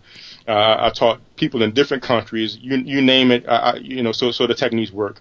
Um, if, if you're interested in extraterrestrials, like I said, I'm also doing a, a research study where you know I've already had contact myself, so now I'm working on getting a group together. And uh, so far, one person has joined that. Uh, a lot of people still have a lot of fear of, of ETs. You know, uh, uh, Steven Greer actually had a network where people could log online, and anybody who was interested in contact, they can put their information there. I contacted everybody within a 50 mile radius, and only one person joined. And these are the people who said they wanted to join. So apparently there's a lot of fear still around it. But Yeah. uh, in my experience, there's nothing to be afraid of. Uh, I've had contact with them since childhood. They're, they're cool. I've heard people have bad experiences. I mean, obviously there's different kind of races, so I'm pretty sure there's negative ETs out there. But the majority of them here are positive, and they even help and protect us from anyone that's negative. So if you're interested in that, you, you can you can get all this information at nextdensity.com. That's N E X T D E N S I T Y dot com. So that's my company. I'm, I'm the publisher as well. So I'm working on building a center. Eventually, I want to have an actual physical center where I'll be having these classes, and uh, and you know, I'm really just interested in doing what I can to help. Of course, myself progress spiritually as well as help the world progress. Not that I'm trying to change the world, but uh, there's many different timelines, and according to how we think, we can align ourselves with a timeline that matches who we are and what we are. So I want to align with either a planet that's free, where people are evolved, people are multidimensional, people are aware, people are aware of themselves, people are aware of their power, and uh, uh, and we are an interdimensional race. You know, we, we're we're aware of our uh, we are aware of the Galactic Federation. We're conscious members. So I'm you know wanting to share what I know and help people become their own uh, teachers so they can do these things themselves. And and really, every single person who becomes multidimensional, you help the Earth shift. You know, it's, it's really an important thing. And uh, and not to mention what you learn. I mean, overcoming the fear of death. I mean, imagine overcoming the fear of death or overcoming the grief. I didn't grieve when my grandmother died. I went out and said, "Hey, Gramps, you know, how how is it on this side?" You know, so so all so so much of what is plaguing humanity can be uh, uh, solved just by coming just by becoming multidimensional. Racism would be eradicated. I've I've explored my past lifetimes. I've had the, the, the brightest of bright skin, and I've had the darkest of dark skin. I've been in at uh, uh, uh, technological civilizations, and I've been, you know, in the bush living in, you know, a hay teepee. You name it, I've had the lifetime, and that's the same. That's the same with all of us. If everybody had, you know, I've been a Christian and a Muslim and a, all of that stuff. So imagine if everybody was able to get out of body and see, hey, you know what? I'm not going to hate you because you have dark skin because I've had a dark skin in a lifetime too, and I'm not. I'm not going to. I mean, there's so many things that solve just by expanding our awareness. So that's that's one reason why is is, is an important uh, experience. You know. Absolutely. I think it's really admirable. And I always admire people who do what they can to raise consciousness. It, uh, you know, I, I think it's important too. I think we need to shift as a, as a society, as a people and as a planet and, you know, as a universe. So. Awesome. Yeah. Yeah. Well, thank you so much for coming on. I hope that you will come back because I feel like we just scratched the surface, really, huh? hmm definitely. Yeah. Okay. So, Daryl, thank you so much. And yeah, hopefully we'll get you back on, you know, in the near future so that we can Sure. continue having great conversations. And it was great talking with y'all. Y'all are so fun. You have such a great energy. I love it. Oh, thank you. Well, we've Thanks, enjoyed Daryl. having you on the show too. Have a great night, Daryl. Daryl Thanks, Barry. Thanks, You the man. All right. Good night. Good night. All right, you guys. There he goes, Daryl Barry. Um, Chuck, is your mind? Yeah, I'm just like I, I I had like about 50 million other questions. No, that's why we it's need to get him back on as soon as we possibly can. Yes, we do. Yeah. Write them down right now, Cheryl. Put it in the book right now. Let's go. All right, writing. That's right. Oh That's we'll, we'll pick his. We will pick his brain clean. Well, I mean, a lot of it, it it was so interesting because, you know, uh, so much of it makes some, makes the psychic medium stuff makes so much more sense in, as a whole, you know, like when I say, All well, I can, connected. Yeah, like where I say I can see someone who's, like I'm looking at someone who's not here anymore, but I can see them in my mind and I can get their mannerisms and all this kind of stuff and then connecting it to everything he's talking about, it just makes so much more sense, you know? Yep, I mean, it's it all it's does. all connected. See, Mm-hmm. the education of Chucky G continues. Dun, dun, dun. so Cheryl, Yes. what's coming up? Um, before I before I talk about next week's show, I just want to mention that um, our friend Laurie McDonald is going to be at the Alchemy event. It's uh, an event called Co-creating a New Humanity. It's in Los Angeles, uh, September 23rd through the 27th. Um, Laurie, of course, uh, does research on uh, alien abdu- alien abduction as well as she um, hosts a support group for ab- abductees and she's going to be one of the keynote speakers. So I just wanted to mention, in case Yeah, you're cool. in that area, check out that event. Um, What's it called again? Uh, it's called uh, it's an alchemy event, co-creating a new humanity. The website is newhumanitymovement.com. Okay. So check that Cool. out. Yeah. Next, Got it. yep. Next week we will be talking with Betsy Balega. She is the author of the book called Being Mystic. Ooh. You have been really nailing it with the guests lately, Cheryl. Thank you. I know we just keep rolling into like one thing. after Okay, I'll just be honest. I know. I well, ca- you know, I think somewhere like I can't take a credit. couple months ago we said to Cheryl, "We're getting tired of ghost shows." Yeah, and it's funny because here I'm a paranormal investigator. I'm like, I'm, I'm tired of talking about the so ghost. tired stuff. of the Let's ghost shows. else, you know? Challenge accepted, Cheryl. You Yes. stepped up to the plate. All right. That's Bam. why. That's why you're the big boss, and we're So- just your lackeys. You know the the funny part about it is the shows just fall into place. I don't even have to do any work. So, but thank you anyway. So like now that I'm learning all this cool stuff from you know people like Daryl and such. So uh, do I get like a diploma or something? Yes. Yeah, Mhm. sure. You can, you know, I think you could just, I, I think you could probably go online and order like a, a some kind of a, a degree. Well, I am a reverend now, so remember That's that. right. The right reverend, the right reverend of the dudist, the dudist priest, dudist priest Chucky G. That's me, baby. So did you, did you put in your name as Chuck Gotsky or as Chucky G? Uh, I think. I, hang on, I'm gonna look right now. He's got it I put there. it, I put it as my official name, Charles G. Guts. Charles G. Gotsky. Because I do have right. a real name. I mean, I, it's not like I walk around all day and people go, "Hey, Chucky G, how's it going?" Which would be kind of cool, actually. But you know that they don't do that, so you know. I do. I know you do. I, I'm keeping, I'm keeping the nickname alive, dude. I gave it to you and I'm, I'm keeping it alive. I know you gave it to me, and look how far it's gone. It's I even know. on my. It's even on my. I have now business cards. You know the paranormal experience. Yeah, Chucky I G. have Chucky G's on there. I put it on there. Well, I am so happy that you have been able to make use of this gift upon I that I bestowed upon you. I embraced it. So you know when people I are bless saying, you. Well, well, thank you. Uh, you know when people, you know, because then when I'm doing my my talks about, like I was talking to Nicole Strickland, and I was talking for a while, and we are going back and forth. And she's like, "You're very." Like, uh, what did she say? You're very knowledgeable on the paranormal field. Like, you're really into all, and like, oh my God, I agree with that. Oh my God, I agree with that. So it's really cool. So I said, well, you know, I, I'm trying to, you know, polish myself up for my, uh, my talks and my public speaking and stuff. So, you know. Trying to put a little polish on the penny. Yeah, So, now I- Yes. Oh, go ahead. No, I was just saying. Now that I've talked to Daryl, I got all this extra juice I can I put in my brain now. know. It's like, bam! I'm just gonna Squeeze all the stuff my- that doesn't matter out. It's, it's a talk, and man, I'm telling you, it was awesome. Just Mm-hmm. I amazing. know. I know. Um, okay, so there's a new magazine out. It came out. It came out. Our August issue finally came out at the end of August.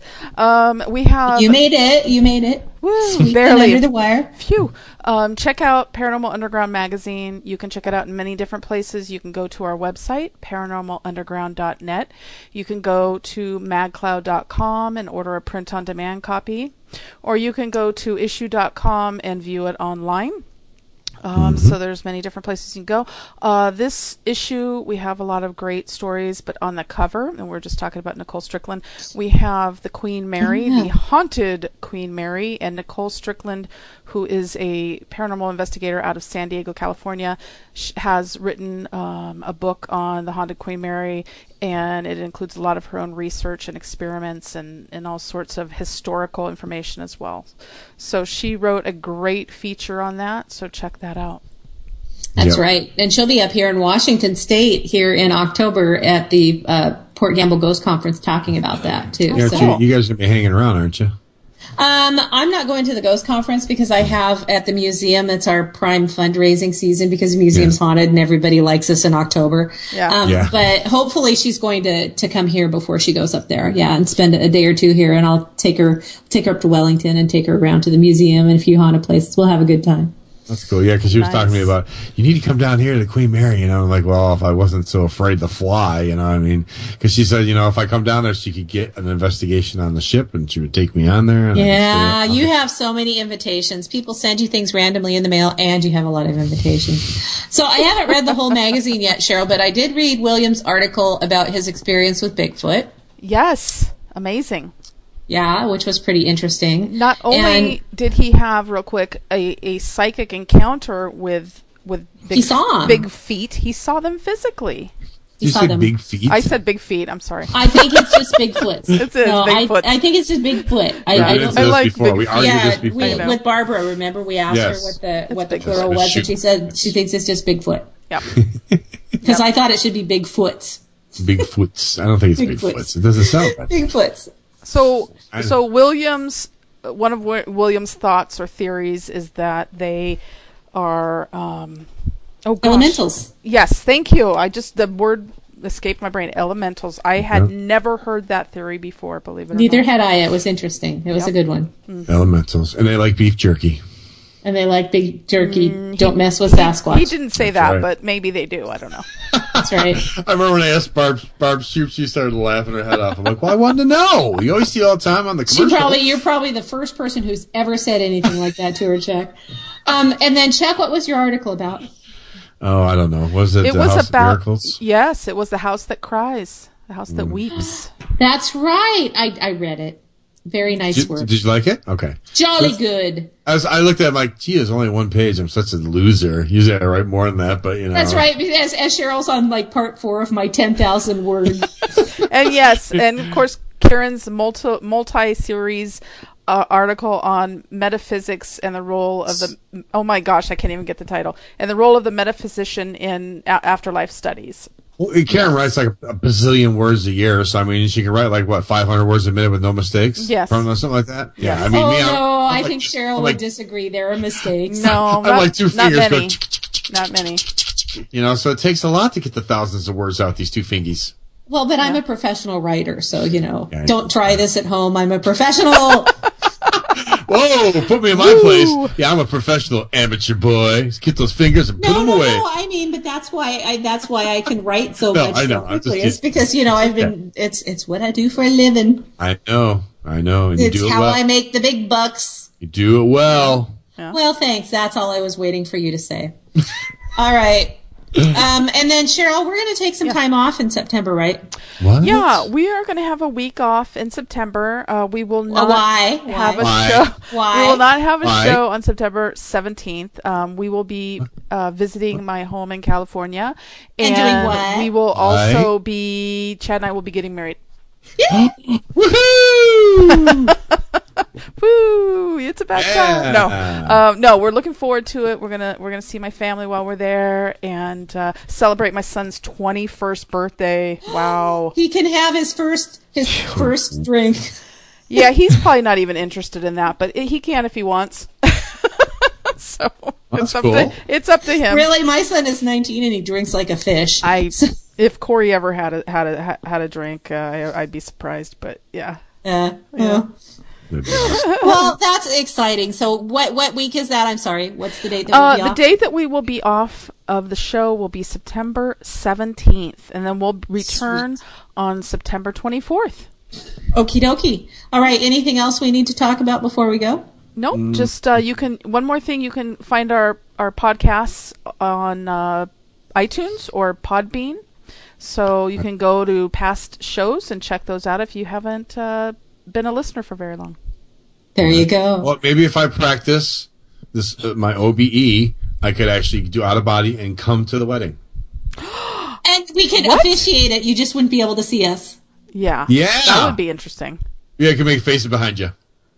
No, what we think we should do is we think that because now Chuck Chuck is also an ordained minister. He's a Dudist minister, and I have the whole metaphysical things going on.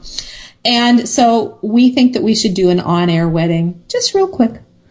Hey, I'm all for that. Chuck and I'll sing. I don't know about because, Chad. as you know, I'm very talented I'm in for the singing department. Sweet. yes. That'd be awesome.